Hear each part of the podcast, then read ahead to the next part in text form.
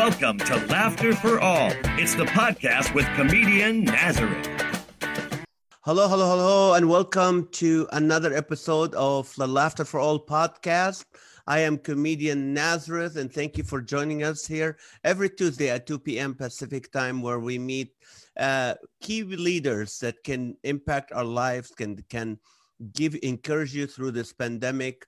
But also, we also have comedians and um, other you know actors and entertainers and other people that really want to just encourage you and lift you up and make you laugh. So uh, today uh, I have the honor to have uh, Pastor Daniel Bishop. He's a senior pastor at the Grove Community Church uh, uh, in Riverside, California, and it's just a it's a great church, probably five thousand members, and uh, I had the pleasure of speaking there a couple times, and there's just they do so much globally and they do so much in the inland empire. So and he is a young pastor so it's always great to have a senior pastor of a large church who's a young pastor. How are you? Thank you for joining us pastor daniel. Hey i'm doing great nazareth man. Thanks for having me on your show. Wow. And uh let's see. You you were born where were you born? In riverside? I was born at loma linda hospital so uh yeah not not too far away 1983 I'll be 30, 37 next week. Okay, so you're still young for a senior pastor of a church this size. Yeah. I, yeah, so that's that's that's that's I don't want to be in your shoes. That's what I'm saying. It's a lot of pressure to be in I don't, your shoes. I don't think anyone wants to be in my shoes right now. I, I, I, took over leadership at the Grove five weeks uh, before the pandemic happened. So, I, oh, yeah, it's been a piece of cake first year but what are you, uh, uh, Pastor Tom Lance? Is it Tom Lance yeah. who was the senior pastor for a while? So when you took over, were you teaching before then, or just the last five weeks you took over uh, before no, the I've, pandemic? I've been going to the Grove since I was eight years old. So my parents still go to this church. My brother and sister go here. Even my mother-in-law goes here. So it's a it's a it's a family church. And then I started working here when I was 18 years old. And uh, so I've been working at the church for 18 years, almost 19 years now, and uh, became the high school pastor, junior high pa- pastor. And then uh, five years ago, entered into a succession plan that Tom Lance asked me to be a part of so that he could step down, kind of retire from the lead position. And I just took his place on uh, February 2nd, 2020. So for five years, he was just training you and getting you ready to take over his position. Yeah, you know, he he put together a succession plan with the board and he let me be a part of it too. They they say many times that a succession plan should only last a year or 6 months. Ours was 5 years, which for some people sounds terrible. Uh, for us, it wasn't terrible because he wasn't ready to retire. I was still young, had a lot to learn. Him and I get along really well. It was the best thing for him, for me, and for our church. I think it prepared them to get used to me and for me to learn to be in this role. So. Now, I'm gonna say this, and I'm I'm gonna I'm gonna get emails about it. Didn't he have a son who took over the church? no, no, he, he Tom never had a son that took over the church. He had a son that worked at the church, uh, oh. uh, Dan, Dan, Lance. So, okay. and he's a great guy. He ended up moving up to a, uh, another church uh, in towards Redding, and now he's in Denver, and he does restaurants, and he's still involved in a church there. So oh, Tom's other son still goes to the Grove because normally they put the son to take over the church. oh yeah. Well, Tom says I'm like his third son, so there you go. I said, well, if that's the case, I want part of your inheritance. and now, uh, you went to CBU, and uh, that's a great, great university here in Southern California. It's and, uh, awesome. Uh, yeah. And you studied the the the BAT program, which scared me because of the Wuhan thing and the whole pandemic. What is the BAT program? The BAT program, it's the Bachelor's of Applied Theology program. So I was in the inaugural year of that. Uh, started in 2002 there, and it's a program where the Southern Baptist, a lot of churches donate to help send uh, students to school so that they can get out debt free. They give you like a half a scholarship. So I was the, with the first group of students there, and I loved it. It was phenomenal. Dr. Dan Wilson was the dean of Christian Ministries who helped make that happen and uh, I absolutely loved it, and I feel uh, equipped because of because of their training. Uh, it, it, was fantastic. I played soccer at Cal Baptist, uh, but when I was there, the school was only 3,500 people, and we were NAIA. Now they're over 11,000. They're Division One. So I tell people I'm a Division One soccer player. do, do you still watch soccer? Uh, not not a ton. I'm more of a baseball guy now. I mean, I, I liked playing soccer a lot, but I, I I love watching baseball, basketball, and football the most. I want to say something, and I don't want to hurt you personally or your church. you are not me, a man. Dodgers fan. You're not a Dodgers. You're an no, Angels heck fan. no. I'm an Angels fan. You're in the Inland Empire. You have to be. It comes with the territory. You have to be a Dodgers fan. I like the Angels. My son's seven, seven and five. They're like, Dad, are the Angels ever going to be good? Because they've been bad since they were born. I'm like, one day, son, one day they'll be good. And we won. The Dodgers won it this time. So I know. Are you a Dodger fan? Yeah, Nice. yeah. Nice My kid, because my only because my son, when he was like uh, seven or eight, he had to play uh, little league, and his team was the Dodgers. So I had to learn baseball because I I lived overseas. I'm from Israel. I grew up in Kuwait, so I I'm a soccer guy. I watch soccer all the time. So Who's your Yeah, favorite I had- team? Uh, it was Liverpool for a long time. Liverpool, and then of course now I'm uh, with uh, Barcelona. Of course, Messi is. You're, you're not watching out, not not watching too much U.S. soccer there, huh, Nazareth? No, I love the Galaxy when they had real people, real. Do they still have that? What's his name? Abraham uh, Abramovich, the oh, new dude, guy. that guy's that guy's hilarious. No, I think he's done. He's done. Yeah, I think so. Yeah. I don't watch a lot. I would love to, but I don't. I don't have time to watch it. But uh, when you were little, when you were like ten, did you want to be a pastor? Would you like have a little pulpit and you were instead of a fire truck, or what did you want to do? I wanted to be a landscape architect. So I love landscaping. I love mowing lawns. I still mow my own lawn and uh, perfect lines. It's nice and green. Fertilized last week. Uh, Nazareth, the grass is looking good, brother. Uh, On so this my- side, not the other Oh, side, yeah. right? So my dream job was to work at Angel Stadium and mow the lawns there and be the chaplain of the team. Uh, In my Oh. mind, that's what I wanted to do, and uh, planned to go to Cal Poly San Luis Obispo. I worked at a nursery just to learn plant names, and uh, God ended up changing that. So it wasn't until my senior year of high school I led one of my good friends to the Lord, and my youth pastor told me you should think about going into ministry. And then my dad actually said, my dad was a business guy, and said, Daniel, I, I don't know, I don't know if I see you as a landscape architect. I think I see you working in the church. When I heard my dad say that, that got my attention and brought me uh, to start praying and asking if that's what God desired. Now, when did you have that where you felt the faith? Maybe, you know, I, I I understand your parents were believers, but when did you personally felt, man, this is my faith now? Well, you know, yeah, just to even show on it, my, my dad was the first believer in his family. His his father uh, owned a, owned a pharmacy and uh, started started taking some of the medication there and wasn't wasn't good. Um, someone invited my dad to a campus cru- crusade event uh, when he was a kid, actually in high school, and he accepted the Lord. And from him, his mom became a believer, his dad became a believer, and my uh, it's not not his dad, but uh, his brother. And my Mm. dad ended up marrying a Christian woman, my mom. So I always tell people I'm the fruit of my parents' faithfulness. That because Mm. my parent my parents were saved, they believed in the gospel. Um, they chose to follow the Lord. Well, all three of their kids do now too. So I'm I'm very proud of my testimony. My my grandma's the one who shared the gospel with me on her stairs uh, when I was just a young kid, and I remember it telling me that I needed Jesus and that I'm a sinner. And as much as a little six year old boy can understand, I understood. I accepted Christ into my life, and I've always known that God was with me, even on that day. I just knew that. So there's parts where I've grown and understand it more and more, but um, I remember giving my life to the Lord when I was six. Wasn't there moments where you felt like you backslid and came back, or it was just God had this protection thing on you? Yeah, I think we all have our moments where we struggle and we choose other things instead of just choosing God. Um, like I said, I I had a solid Christian family. I've been at this church since I was a young kid. I had great pastors. Majority of my friends were believers. I mean, I played soccer and baseball, so I had buddies that weren't that weren't Christian. I made some poor decisions along the way. But like I said, from the time I accepted Christ, I knew the Lord was with me. I knew He was. So I'm making a bad decision, there was always something that drew me back to Him constantly, not on my own strength. I just saw God pursuing after me and drawing my heart towards Him over and over again, and He wouldn't let me get too far away. Um, so I'm just thankful for His grace in my life.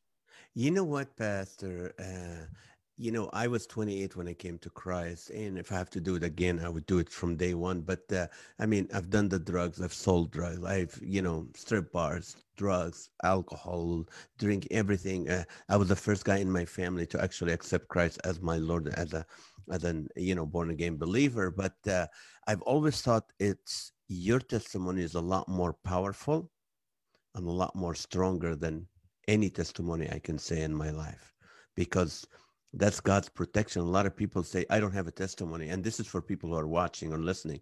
I don't know. You do. If you were like Pastor Dan, from the beginning, God is keeping his hand and protection because he has work for you. Uh, it is much more powerful than you do now. When well, you, and Nazareth, so, I Nazareth, I wouldn't, yeah, I mean, your, your, your testimony is powerful. I mean, praise God for what he did in your life. One thing I've noticed, even as a youth pastor, is you know, kids who grew up in the church, like they want their testimony to sound maybe a little worse than it is and like, oh yeah, I completely fell away. Like, no, you didn't. You didn't fall away. You made some bad decisions. I mean, my my whole thing is I'm proud of my testimony, and big part of my testimony, my faithfulness, because my parents.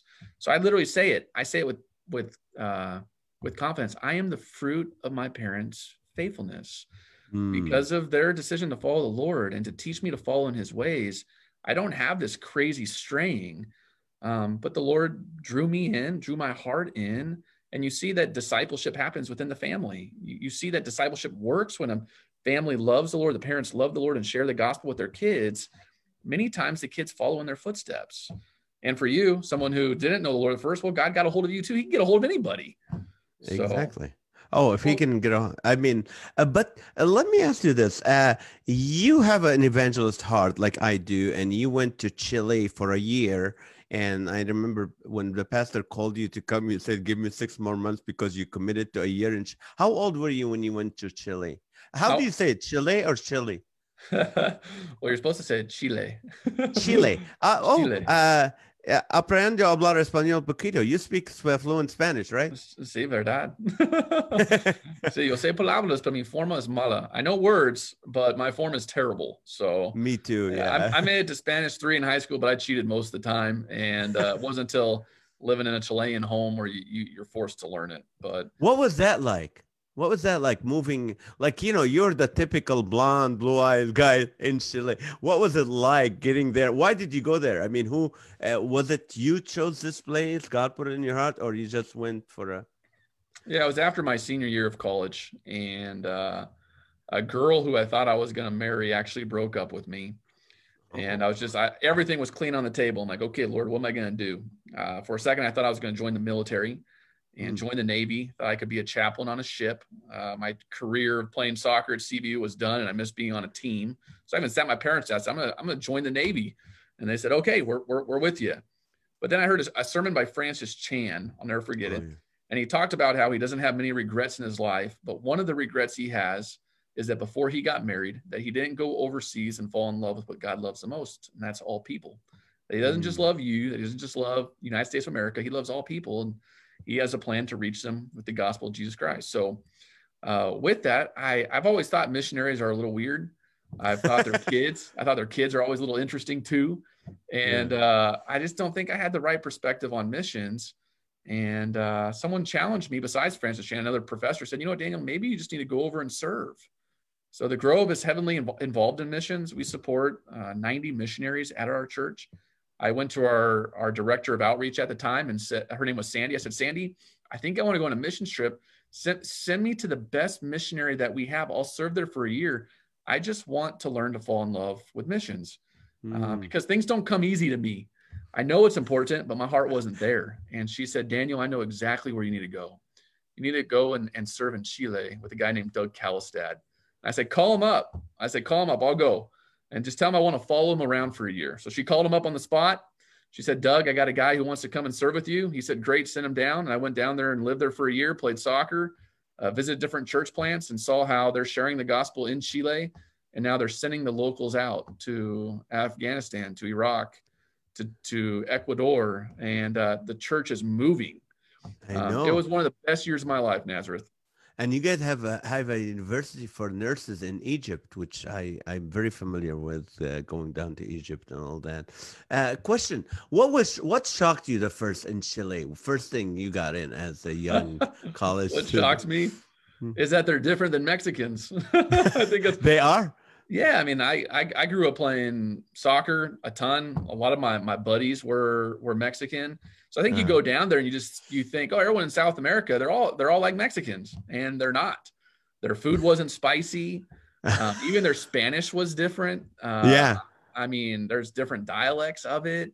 Tons of bread, tons of tea, and it it just opened up my eyes to how unique God has made each country, and uh, and Chile's a great great people group down there who I fell And in love with. I fell in love with. I still talk to the family to this day.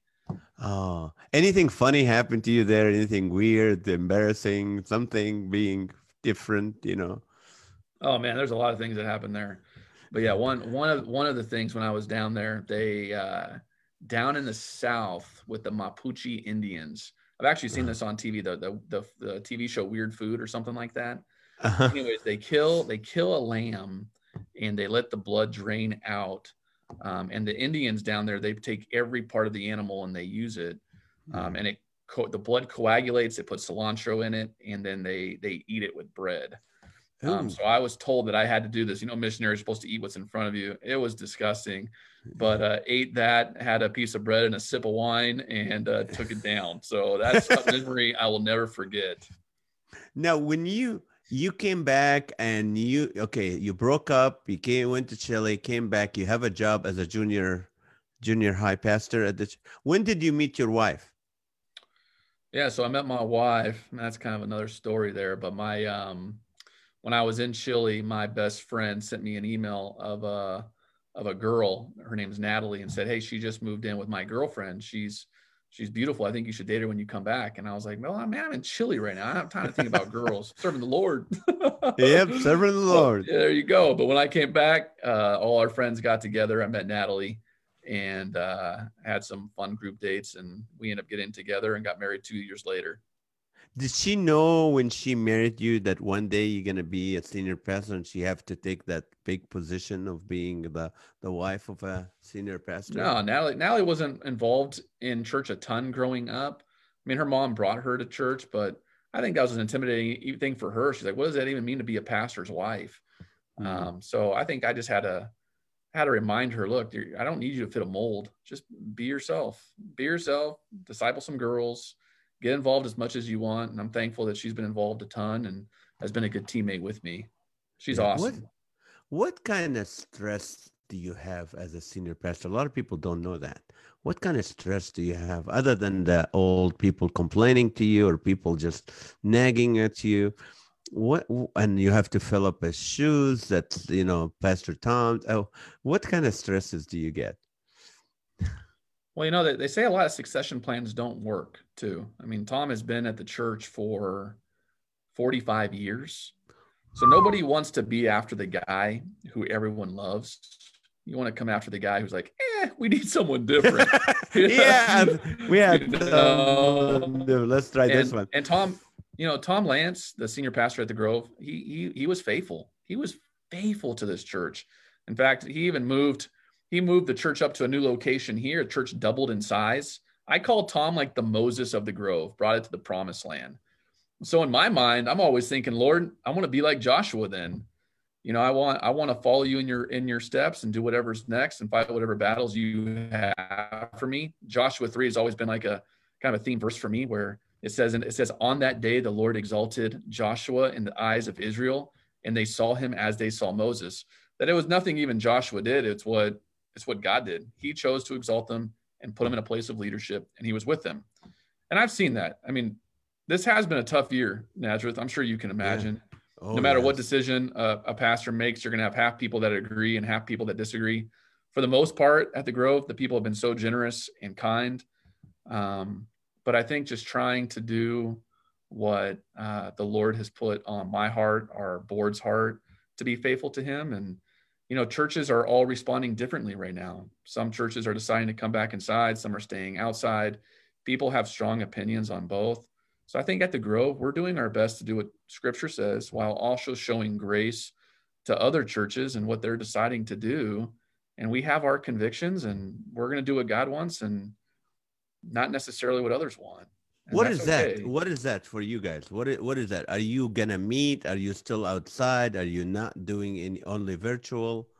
Yeah, we're we're we're doing things online. We are meeting outside. The Grove has a good portion of land, so uh, we still have two outdoor services right now at 8:30 and 10:45 on Sunday morning. We have about a quarter of the church showing up. Not when I say a quarter, over a quarter of the church showing up to those two services, um, and uh, still three quarters of the church are watching online. We've chosen, even though we don't agree with the governor's order, um, right now we're submitting to that and uh, doing our best to honor the governing authorities while honoring God. We believe that we're not being unfaithful to God in anything. We're still meeting together. We're still sharing the gospel. We're still doing small groups. Um, we're still doing missions. I mean, we're doing everything God has called us to do. It's just inconvenient right now. And uh, we're doing our best to make both happen. And uh, What do you what do you at. say? What do you say to a pastor of a smaller church right now? They're struggling. They don't know what to do. Should we do this? Should we do that? And what kind of advice do you have for them? my advice to them is to stick with your conviction and following what God's calling you to do. And there's a way to make it happen. Uh, you don't have to have a big production system to to do this crazy service online. You can do Facebook Live. I've seen people even just do service on Facebook, and that's it. And that's ministering to the church. Um, so whatever God has given you, it's enough.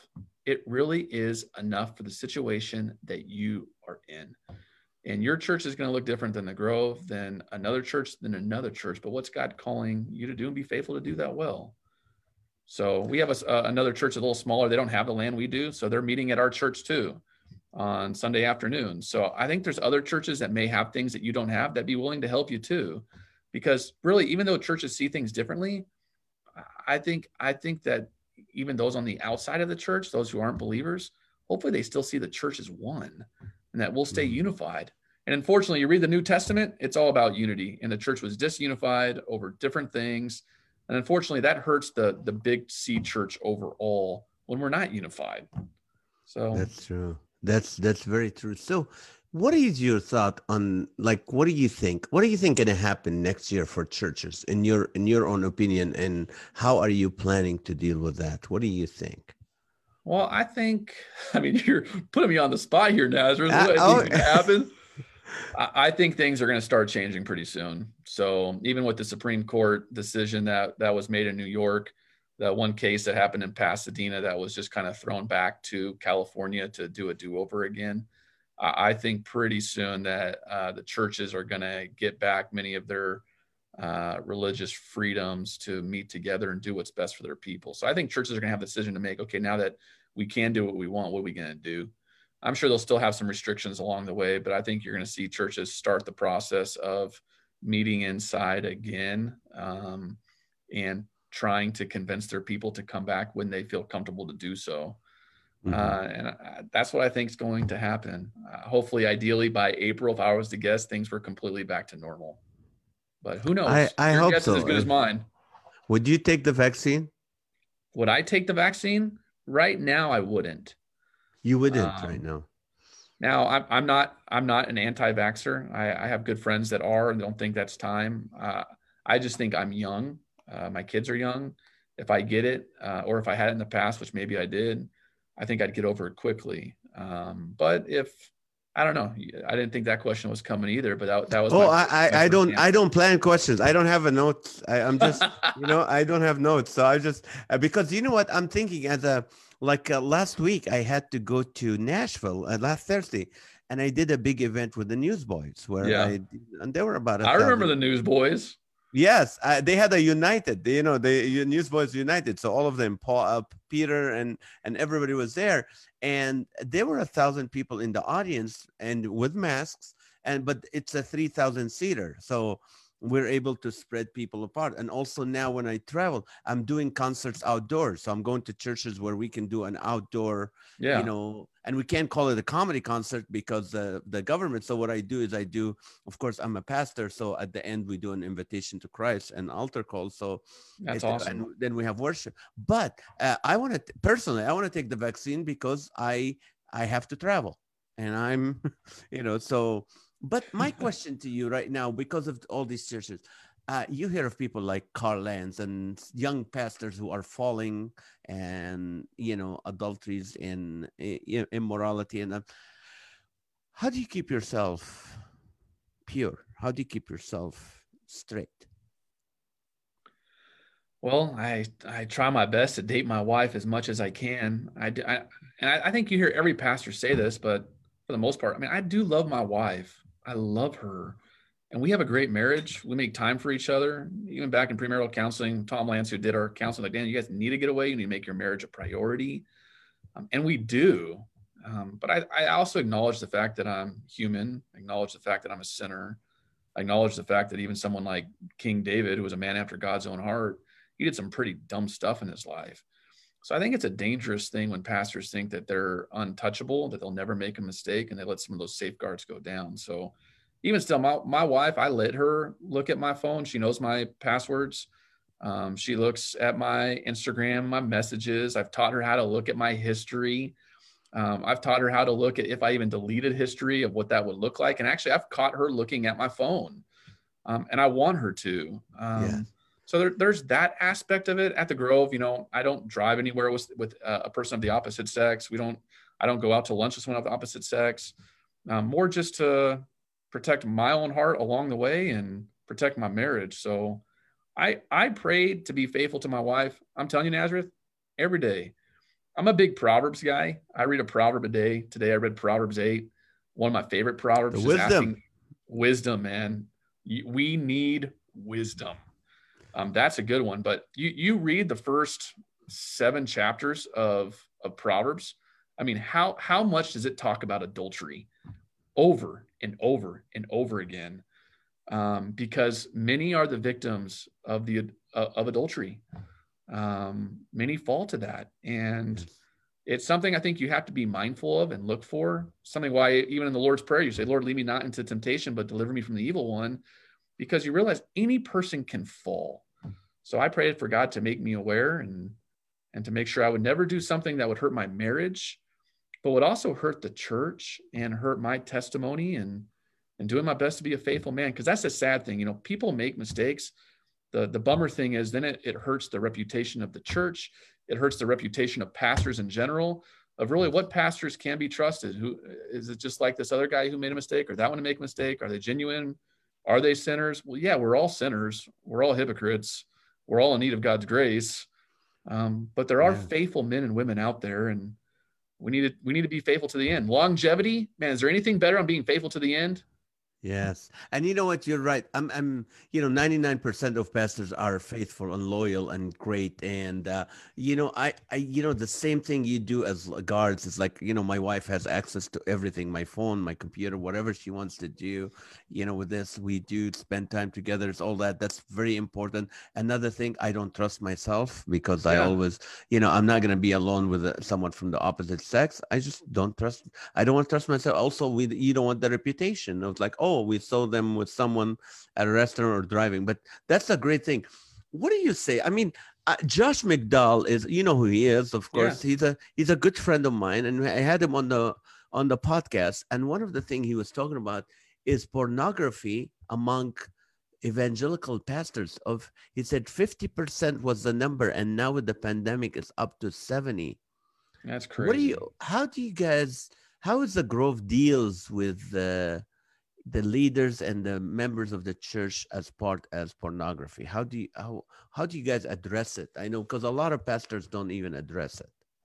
Well we address it. We talk about it. We have a sexual addiction group that they can be a part of. We talk to our pastors. I, mean, I ask them hey if, are you struggling with anything? Don't wait till it's too late. Um, talk to us about things along the way. So i think just continually bringing it up um, making sure people know that there's hope if you're struggling with something.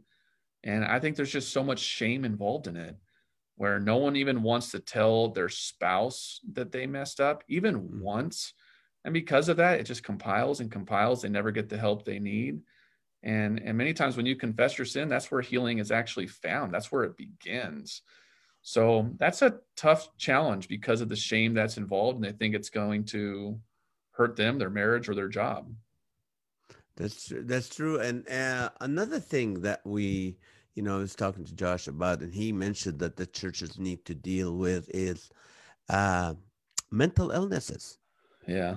You know, we we know uh, the pastor from Harvest, you know, and uh, several other pastors that uh, and there's so many people right now they they say in japan you know it's people you know the number of people that committed suicide is this is the same number of people who died from covid. And what how how would you personally address that uh, suicide and and mental illnesses?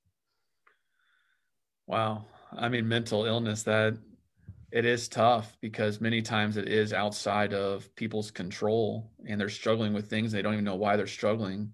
I know a lot of faithful men and women who are struggling with some form of mental illness, depression, anxiety. And Nazareth, they love the Lord. Like they love the Lord mm. and they don't want to struggle with it anymore. So I think that's that's another thing. It, it doesn't mean that you're just this weak person or you don't love the Lord, but there just may be something in you where you you just need some help along the way and talking to a, a, counselor and talking to a doctor to figure out what's going on um, in your mind and get you the help that is that is necessary. Um, so even a, a, pastor that we just uh, hired at our church, his name's Damon Horton, D.A. Horton. I don't know if you've heard of him, um, but he he's been very open about his depression, been open about uh, struggles with um, just even the value of his life. But he's gotten a lot of help He's very open about it. He's the director of uh, uh, intercultural studies at CBU, um, but he's open, and I, and I and I think that's the first step along the way, and actually getting help too. That's that's that's awesome. That is wonderful. One of the things we're trying to do with our Laughter for All outreaches is to bring someone who speaks on that for 10 minutes about this to big bring awareness. Because sometimes you get people who are like have uh, schizophrenia and then you get some older christian who said oh that's demonic or there's demons in these people. Yeah. what do you say to that? Uh, well i would say that's not true. So for some reason god has allowed different forms of mental illness. They don't all just come because of drugs. It's not necessarily a demon. I'd say even most times it's not but many times there's just something that's that's off. Maybe there's a chemical imbalance and they can get some medical help. They can get some counseling. It's not necessarily just pray hard have my pastor come over um, and anoint me with oil which are all good things to do but there are professionals out there godly men and women who can also use their giftings to to help you along the way. There are options for you and you're not alone. But i think many people they feel alone and they feel like giving up and they haven't received the help that they they possibly could from the church. And really, the church, I think the church is still learning and growing and what they can do to help, um, because that's a that's a big task ahead. It is, and we can get better in caring for people who have mental mental illnesses. Right. If what do you, what what is the role of laughter in your own messages and sermon? Are you do you rely on laughter? Do you think it's important? Uh, oh, I think it's so important. Yeah, I mean, I got I got voted cutest laugh in seventh grade at my school. so yeah, I mean, I'm I, people know me as the as the pastor with the goofy laugh. Oh, in fact, when my wife heard my laugh, she thought she thought I did it for attention. She realized, no, this guy just has a goofy laugh. So even even the laugh that I have, I, I get more compliments Nazareth on my laugh than I do my sermons. I mean, people people are like Daniel, you just need to laugh more. We love hearing you laugh. Um, and I, and I think it's a part of the uniqueness of who I am. I, I like to laugh. Uh, my jokes most times make me laugh and not other people, and they just laugh at my laughter. Um, but I, I I've noticed when I'm goofy, I'm silly, I laugh many times it kind of brings people's guards down so that when I do go hard at the truth, they're more able to receive it. Um, so right. I think sermons should be filled with laughter and fun and joking around, um, but also just truth, biblical truth in them at the same time. I think there's a place for both. That's true. I always said, you know what? Watered down gospel doesn't change any life. You know, mm-hmm. you water it down and uh, so that's my, leads me uh, to a question. I wrote it down. I normally, uh, how do you, uh, what do you call it? Uh, how do you balance between being biblical and culturally woke? Like, you know, with this new, you know, how do you stay in balance? Because being a senior pastor of a mega church, a lot of mega churches have this idea they want to fit with the culture, but at the same time, they want to stay. How do you steer that at the Grove? Well, I, I think you can't stray from the Bible. I, I, I mean, a pastor who I really respect, um, who I think does as well as Matt Chandler uh, down in Texas. I, I love the way that he pastors. I love the way that he preaches. I mean, he preaches God's word faithfully. And that's a large church. He does it with a lot of humor, sarcasm. Uh, when I watch his sermons, I'm laughing, I'm challenged, I'm convicted. I understand God's word more. Uh, I mean, God's word's alive. So mm. I, I like I like preaching uh, the, the Bible expositionally.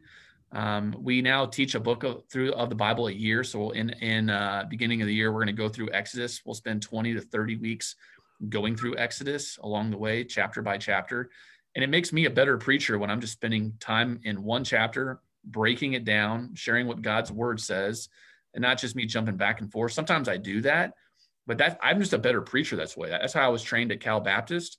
Um, so God's word is powerful when we stick to what God's word says. But at the same time, you got to be yourself. I mean, I've, I've heard many people say, I don't know who says it, but the best preacher you can be is you. So let right. your goofy, your goofiness come out of you. Um, let your uniqueness come out of you and have fun have fun with it so doing our best that we can to preach god's word faithfully and uh and also but having joy in the midst of it all does it hit you like oh i need to appeal to this group too to grow the church or to keep the church you know sure i, I mean i i manuscript my sermons so I write them word for word, so I don't say oh. something that I regret. really, you write oh, it yeah. word by word. Oh yeah, so man, it, it, keep, it keeps me on track. And then my wife, I actually have my wife read it, and then usually she'll tell me, even like this last week, she's like, it, "It's kind of uh, you don't have any other stories in there." So basically, she told me it was boring. is what she was saying. That's what I had to go in and kind of spice it up a little bit. Okay, here's something where I can add an illustration. Here's something where I can talk about something personal in my life. Here's something where I can give a little joke and, and maybe get some laughter just to just to break it up because people lose focus. I lose focus all the oh, time. Yeah. And I think laughter kind of brings you back in, engages you so that you can actually hear the truth at the next point. So that's, I'll read my sermon. If I think it's a boring spot, I'll think of something I can do to try to lighten it up a little bit. Uh, well, speaking of, of of that generation, like, what do you think of this new generation coming up, and what is the best way to reach them? Number one, let's what do you know? They're they're a cancel culture. They're big on social media. They're just uh, they feel they have the you know what they what they believe is the most important thing. And uh, what do you think? Tell us about this generation that we're dealing with, and how how do you reach out to them? Yeah, I, from what I've noticed in this generation, they they don't like a production as much, is what I'm noticing. I think they even like things stripped down a little bit. They they like a little bit more rawness, the uh, just to show how authentic something really is. So even right now, we don't have a big screen outside. Uh, we just have a guitar, someone singing, maybe keys, real stripped down. But even the younger people, they're they're loving it. Mean, it kind of has a backyard feel, and that that's okay. So I think even the challenge for a larger church at times is like, man, we got a lot of people coming. How can we make this, you know, big? How can we make this exciting? But many times, just the preaching of God's word faithfully, um, a solid, solid message, while worshiping the Lord with some gospel centered uh, lyrics in it. That's what people want. That's what people desire. That's what works. Um, and that's what we're trying to do as a church. We want to be a faithful church more than anything else.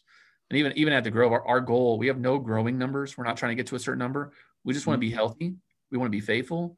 And if the Lord adds to our numbers, great. And if not, we'll do the best we can to be faithful with who He's entrusted to us. Um, something else I've realized that they like is they like knowing what we're doing as a church and where the tithes and offerings are going to. So even as a church right now, something that we do at the Grove is we raise a million dollars a year over our regular tithes and offerings, and we put it in a book. Actually, I have it wow. right here. That's awesome. Okay. Just a book right here of a, a million dollars worth of different projects and initiatives that we're going to do. In the last three years, Nazareth, we've easily raised over the million dollars. It's not even something where we beg the people anymore. It's like, hey, if you want to be a part of this, here's our vision. Here's what we're going to do feel free to give to it. And I think people like knowing, okay, they're actually, they know where the money's going. Um, they can see that. And it's something that's helped. And you guys have like a mobile clinic that you go to areas, poor areas, and do. Yeah, that, like... that was one of the love offering initiatives a couple years ago. And uh, we have a mobile medical clinic where we take it to Paris or different areas where people may not have health care. And our doctors, nurses at the church volunteer, they're a part of it and uh, it's been a huge blessing to other people. The organization we were working with, it just went bankrupt. So we're working with a, a, a couple new organizations to get medical licensing under them, and uh, it should be back and running shortly. That's that is wonderful, wonderful. We have uh, some people listen. You know, we we have we I started a ministry in 2009 for refugees, and I heard about the, that. And one of the things we serve 1,500 families, four hundred thousand dollars worth of food that we gave away but uh, since the pandemic but the whole idea is we've always been very careful about having you know medical doctors and nurses because of the lawsuits and all that. So that's awesome that you guys are doing that. A lot of people don't have insurance or can't afford to go to the doctors but uh, what do you okay here's a question. I have a 22 year old uh 20 year old gonna be she's gonna be in uh, in about four days and a 13 year old the way I raised them when they were younger was different than the way you have three boys and uh, I got two, boy, two boys and a girl. Two boys and a girl. What's the ages? Seven, five, and three. Seven, five. Let's pray yeah, for you right we're in now. it. We're in it. Seven. What do you teach them? How would you raise them different because of this culture that we're in, this craziness that we're in? I mean, all, all I, all I know is is what I know. My parents my parents allowed me to go to public school. They mm-hmm. brought me to church. They did little Bible studies. And my mom taught me to memorize scripture when I was a kid. First passage I memorized was Psalm 23. Yeah. It's tough because, you know, pastors' kids can get weird. There's some weird pastor kids out there. Oh, I know. There's a group for them. yeah, kidding. Many times they can uh, resent the church. They can resent their mm-hmm. parents. They can resent the Lord. So I, I just keep praying, Lord, I, I don't want them to resent you. I want them to love you. I want them to know the gospel and – and and be a joy that their their mom and dad serve the church. So we're doing our best to care for them. We we kept them in private school just because we want them to learn to make decisions and mess up and to see to help them along the way. Uh, I, I, know more and more people are homeschooling or doing private school, and, and there, there, are great options out there. I know the public school education is is is changing and the things that they're teaching, and, and it scares me as a as a parent but Nally and I, right now, it's like, okay, well, we're going to learn what the curriculum is. We're going to teach them God's word before then. And we're going to take it a year at a time to figure out what's best for our kids, knowing that we're a pastor in a large church. And uh, that's what we think is best for our family right now. It's not what's best for everyone, but that's what's best for us. It may change next time. That's awesome, especially you know, especially now. Our my daughter's in virtually is doing everything virtually, and the stuff they're learning. She's in public all of them went to public school and all of them are believers praise god so that's awesome. but but you're right it all depends on the home. Now anything at the church you were ready to preach or something happened that was funny that you remember or embarrassing or something we need to have you have some funny stories you know that. I just gotta remember yeah i got uh, something that happened funny at the church Oh man, uh, the only story, it's a weird story, Nazareth. The only weird story I remember when I was a youth pastor, Tom Lance, he uh, was meeting all the pastors one day and he said, he said, Daniel, you're my last meeting of the day. Make it interesting. And I told Tom, I said, Tom, you'll never forget this meeting for the rest of your life. And uh, I, I was in my office, like, I wonder what I should do. And I was like, you know, I'm just going to walk into his office with my shirt off. And uh, so I took my shirt off and I started walking down the halls. People were looking like, "What is this guy doing?" And uh, sat in Tom's office, and he he didn't laugh. He like looked at me. he's like, "What are you doing?" And I said, "I told you I'd make it interesting." And even as I said it, I'm like, "Man, this just sounds so weird right now. Like, what is going on?" and, and I was getting sweaty, and I'm like, "What's happening?" And I was like, "I'm gonna go put my shirt on." He's like, "Yeah, good idea." So I go put my shirt on, and we never talked about it. Like, I'm not kidding you. For like a couple years, never mentioned it again. And one day I told the, the, the story in church, just about an awkward situation, and Tom was dying laughing uh, down at the on the in the front row. When I went and sat down after the sermon was done, I said, "Hey, you remember when that happened?" He's like, "Yes, Daniel." And I said, "Hey, I told you you'd never forget that meeting, man." so, and he he picked you to be the senior pastor. So I don't know that- why. that- hey, trust me, I still wonder why. you know, you I speak at mega churches a lot, and somehow sometimes you see a lot the the celebrity pastor because it's a big church. They have the the two uns you know bodyguards that they don't call them bodyguards. Uh, that's that you know everybody is running around making sure.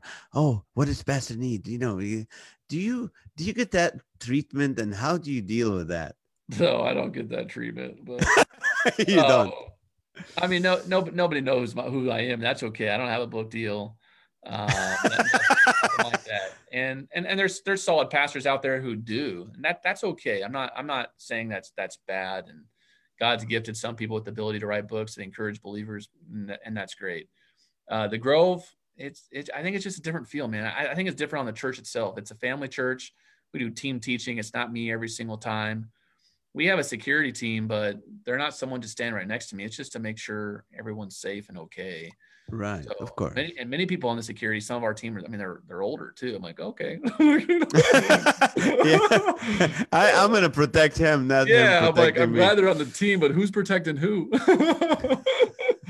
that that's that's funny. no, Last so week I mean, wa- I give people my cell phone number. If you call the Grove to talk to me, it goes straight to me. Each church has their u- your their uniqueness, but I think the Grove right now, we we do our best to for people to interact. You want to interact with me, you can interact with me. And you'll find out I'm not that special of a person. I'm pretty messed up, pretty underwhelming. And yet God's brought me at this church to love the people entrusted to us. And and I'm called to serve this local church. So but that what makes you special because you know what that's the true hu- uh, humility and and uh, i'm not knocking anybody or any pastor sometimes you know you never get to see the senior pastor. When a church 5000 members hardly sometimes you can get to the senior pastor i can i mean but there's a lot of people who cannot or just like they there's no time to do that. So for you to be and you're right when i called i got you directly and that's that's unheard of in a in a church your size. So oh, uh, you know my hat off to you for that. That's Well, awesome. that's that's the biggest challenge because as the church has grown, grown, we want to do our best to stay to have that personal touch. And I think even churches that are are larger or a pastor who has a lot of speaking engagement, book deals, that may be their heart. They're just not able to, but we're still able to. So um, right now, for me, I just want to serve this local church. I feel called to this local church, and uh, I hope that God will have me here for 30 years. That's that's my goal. that would be great what is riverside it's you know what riverside is uh, this area if people are watching from other states i know people all over the world uh, some you know some of you live in uh, hong kong are watching and others but uh, riverside is it's not it's not a wealthy area. It's a, it's like lower middle class.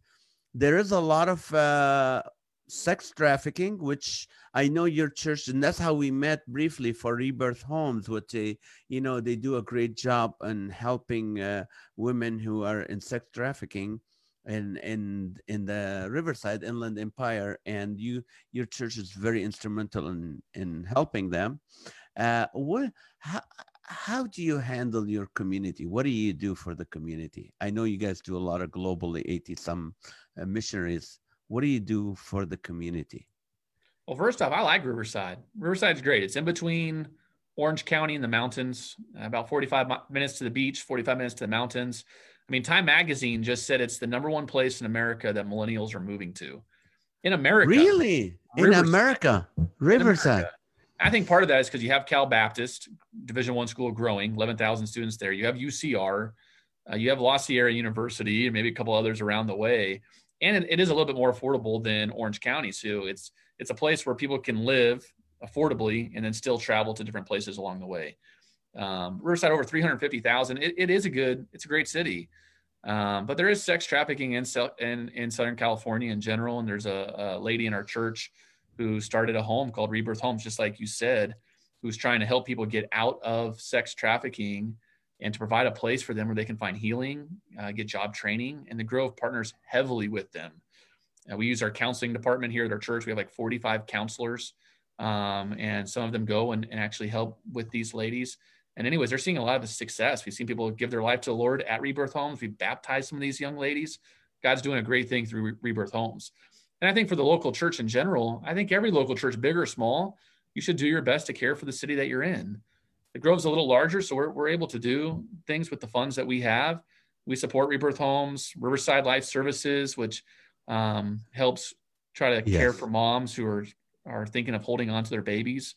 Even Path of Life Ministries, which is our homeless shelter in town, when we're meeting inside, we send a van out there, two vans. We bring the homeless to, our service. We give them breakfast. We bring them back. We had a guy in church not too long ago. He came up to me. He's like, Daniel, I just want to let you know. He said, I, I was on that van that you guys come and pick me up when I was at the homeless shelter.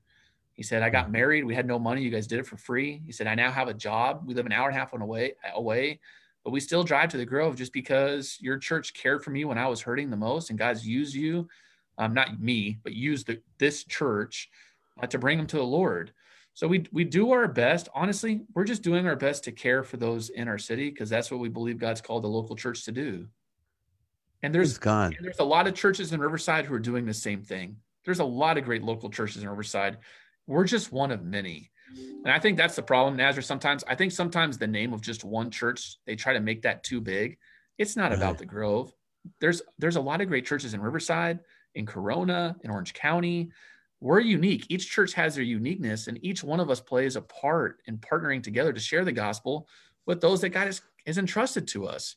So we don't want to be the best church in the city. We just want to be one healthy, faithful church. And those who come to us, great. We're, we're going to do our best to care for them, love them, mature them, and together make disciples here in the city and around the world because that's that's the great commission that's what god's called us to do amen amen. Uh, what do you say to people who uh, right now because of the pandemic they're lonely some lost their jobs some are going man my dreams are all gone. Uh, what do you say to them as a pastor who want to encourage people? I would tell you well because i kind of preached on it this last week i'd read lamentations chapter 3 I, of all chapters I preached to, man, I went to Lamentations. Nobody ever talked about yeah. lamentation on this nobody show. Goes, this is laughter for all. Lamentations. You know what? What am I thinking? but okay. let me tell you, it's a good chapter. It's it's where that there. I mean, there, that's the passage in there where it says, um, "The steadfast love of the Lord endures for, forever. His mercies are new every day. Great is His faithfulness." And it talks about how nothing happens without the Lord commanding it. The good days and the bad days have happened because God commanded them to happen. So you have to realize God is sovereign over all. The good days, the bad days, the turmoil, the trials, God's in control. And if it's if it's happening, it's because God has commanded it to happen. He was using all things to draw people in to him, to know him, to love him, to depend upon him. So the question is in this most trying time of your life, are you drawing closer to the Lord where you need him? Is your prayer life growing? Is your Bible reading growing? Or are you just becoming more frustrated? Are you becoming more scared? I talk to some people that say, well, I'm just becoming more political. I'm like, really? You think all of this is going on right now because God wants you to become more political? And not, not bad to be involved in politics. I mean, I think my interest has even grown a little bit, but that's not the end goal. The end goal is always God drawing our hearts to himself. So in this tragedy, in this trial, God is with you. I mean, he is with you. He'll give you everything that you need. Keep leaning into him and he will prove faithful. He will prove faithful um, every single day of your life. So that's what I would tell you.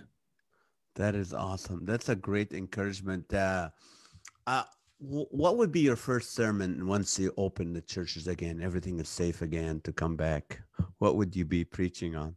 My first sermon is "We've never been closed." Um, oh, that's right. I, and everyone, everyone has a different. Everyone has a different take, take on it. Church is open. I mean, we're meeting together. And even for the person you said who's kind of at home and they're struggling right now, I think there's going to have to come a time in your mind where you're preparing your heart of, okay, when am I going to start interacting with people? Because, like I said, the Grove's meeting outside, it's nothing different. It was 70 degrees outside. It was perfect. But uh, a quarter of the church was there. So, when's that right time for you start to engage? I mean, even our small group, my small group's meeting outside, we're making it happen. I still feel that community. So it's like, what what point are you being cautious? At what time is it fear? At what time do I need to start getting involved in my church again? So I think that's going to be the next step. How do pastors draw people back to understand how important that community is, um, while at the same time not making them feel guilty for staying away while protecting their family? I think that'll be the challenge. But in my mind, the church has always been open. It's just been a That's little right. inconvenient. Of course, would you rather preach, continue virtually and reach the world, or go be live and have people? yeah, preaching to a camera is terrible, but still, our, our the people who are engaged in one of our services is still up for us, and we are reaching more people. It's not ideal. I can't wait till everything is back to the way it was. I hope it, it can get to that. So people say, I don't know if it'll ever go back to normal. I, I'm hopeful that it will. I really am, and I look forward to preaching inside to to all the families of the Grove again. now, if Daniel Bishop would write a book, what would be about and what would be the title? That's a good question. I I do, you know, I'm young, and uh, if I ever wrote something, I think it'd be on Proverbs. I think it'd be on Proverbs because uh, even for those who are watching, I mean, the way I read my Bible, I, I think an interesting question is always to ask people, what does your devotion time look like? Uh, for Mm, me, I read a chapter a day. I read a chapter a day from beginning to end in the Bible. It takes me about three and a half years to do it. And at the same time, I read a proverb a day. So today's the eighth. I read I read Proverbs chapter eight, and I read First Samuel chapter uh, eighteen today. Uh, That's Mm. where I'm at right now. And I just take one verse away. I write a verse in my in my journal of what I took away, and that I can try to apply uh, to my life. Is what I want to do. So in my mind, Proverbs uh, it's advice from a father to a son in in having wisdom in how you live this life. And uh, the the father being david telling his son in, in proverbs chapter 4 hey go get wisdom. The beginning of wisdom is this get wisdom. Um, and what did solomon ask for? What did solomon ask for when god came to him in a dream? I'll give you anything. What do you want? He asked for wisdom. He listened to his father. And now solomon's giving wisdom himself. And you can see in some of the language in proverbs he's telling his son the same thing so already uh, nazareth what i tell my my boys they're they're seven and five I say, hey, first and foremost, you know what you need? I mean, you need God, but you need wisdom. You know what wisdom is? Well, wisdom is knowledge that comes from God. You need knowledge that only comes from Him. And the only way that you're going to get it is to fear the Lord, because the fear of the Lord is the beginning of wisdom. So you beg the Lord for wisdom every day, boys. And they know it. Hey, what do you need to ask God for? Wisdom. so I would write a book somehow, a devotion for parents helping their kids understand the different proverbs because I think it's a book to be meant to pass down from family to family, father to son, mother to daughter, and what it means to get wisdom and seek the Lord as we interact with one another. Amen. Uh, last couple questions. What do you What do you say to a pastor who said, "I'm giving up. I'm tired. I'm done. There's too much pressure eh, to be running a church." Yeah. Have you ever I- been there, or ha- have you know, I've I've been tired. I've I've wondered at times, uh, is does the church gonna still want me when this is all said done? But you That's know, when. God calls you to position, I do feel like I'm built for this. I'm not. I, I feel prepared. I feel ready. Um, to the pastor who feels like they're going to stop, I just tell you, God doesn't want you to quit. Um, it's going to be hard. It's going to be challenging. I think things are only going to get worse as it comes to the end in life in general. And God will always be enough. But if He's placed you as the shepherd of that church, then don't leave the flock care for them, love them well, do the best you can, even if they're not happy. Seek the Lord every single day. And I believe that God will be faithful to you, even if they're not happy. Your job's not to make them happy, your job's to make them faithful and to care for them well. So surround yourself with good people, stay in the word, and I, I believe God will give you enough. That is a powerful statement. Uh, you know what? God doesn't want your congregation to be happy. They want them to be faithful. And that's that's amazing. That's uh, I mean, if everyone would do that, if every pastor would preach that, that's that's amazing. So, praise God for you, Pastor Daniel. I mean, you're young uh, in age, but uh, a lot of wisdom. I don't know. hard- It just depends, man. I ask for wisdom Uh, every day. uh, talk to someone who doesn't go to church, but now he said, after this pandemic, I'm going to start attending church, and they live within uh, 40 miles from you. How would you invite them? What kind of stuff you have for them? How would I invite them to come to the Grove? like, what do you, you know, I want general? to come. Yeah, invite him to the Grove. Just do a big invitation commercial for the Grove right now. Oh man, well, if you're 40 miles away, I'd actually try to convince you to go to a church that's closer to you. Oh, that's nice. That's I- nice. Okay. But I would tell them, I miles. say, go, go to a local church where you trust the leadership, you trust the pastor, you trust that they're going to preach God's word faithfully, They're going to care for you and look after your soul because that is the job of a pastor. And if someone's interested in coming to the Grove, I'd say, great, come and check it out. Uh, I, I, think we're a family that loves the Lord. We love others. Our purpose statement is being changed by God to reach all people. We've been changed by what Jesus Christ did on the cross for our sins, but He's still changing us. And He's changing us so that we can reach people in our city and around the world. And we want to be a part of what He's doing. So if the Grove, brought, if the Lord brought you to the Grove, great. If you came here and you want to try something out, go for it. But find a church and be committed to that church and make that church better because we need committed members that are going to serve their local church well and make them healthy because God wants us to make the bride beautiful. The church is his bride, make it beautiful, and we'll do the best we can in fulfilling the purpose that he's given to us in making disciples of all nations. Amen. Well, Pastor Daniel, I pray that God will just continue to use you, continue to give you wisdom to lead the this church in uh, and you know the body of Christ in in in Southern California. And thank you so much for your time. I really there's a lot there's a lot of great nuggets for for pastors and for people to to learn from this podcast. And so appreciate your time. I know you're a very busy man. Hey Nazareth, uh, honored to be asked by you. It's nice bumping into you at the Rebirth Homes uh, fundraiser, and it's great to be on your show. So to all his listeners. Uh, thanks for thanks for listening. It's nice and, nice uh, talking to you all. Thank you. And if you want to get a hold of the church, it's at the the website is thegrove.cc. Is that correct? Yeah, website's thegrove.cc. And you can personally email me. I'll respond back. I don't have some minion uh, responding to emails. It's dbishop at thegrove.cc. That's my email address. And that's awesome. Thank you so much. I would love to one day do a laughter for all outreach, maybe outdoors before it gets cold or after it gets warm. We'll have to have you come out, Nazareth. Thank you so much for your time. God bless you. Enjoy your kids because uh, sometimes ministry and church uh, have a way to pull us away from our family, but uh, yeah, it doesn't kidding. look that way for you. So praise God for you. I, I, love them more. I love my kids more. So I'll do my best. Amen. Well, thank you guys for watching and listening. I want to remind you every weeknight at 8:30 p.m. Pacific time, we have the Live with Naz show where you can be the comedian for an hour, and then we'll ask you for your prayer requests and we'll pray for you. So join us tonight on Facebook at Comedian Nazareth and uh, thank you guys. And please go to the grove.cc and uh, find out more about how they're serving the Lord in your area and other areas. We love you guys. Thank you so much. And God bless you. Thank you, Pastor. God bless you.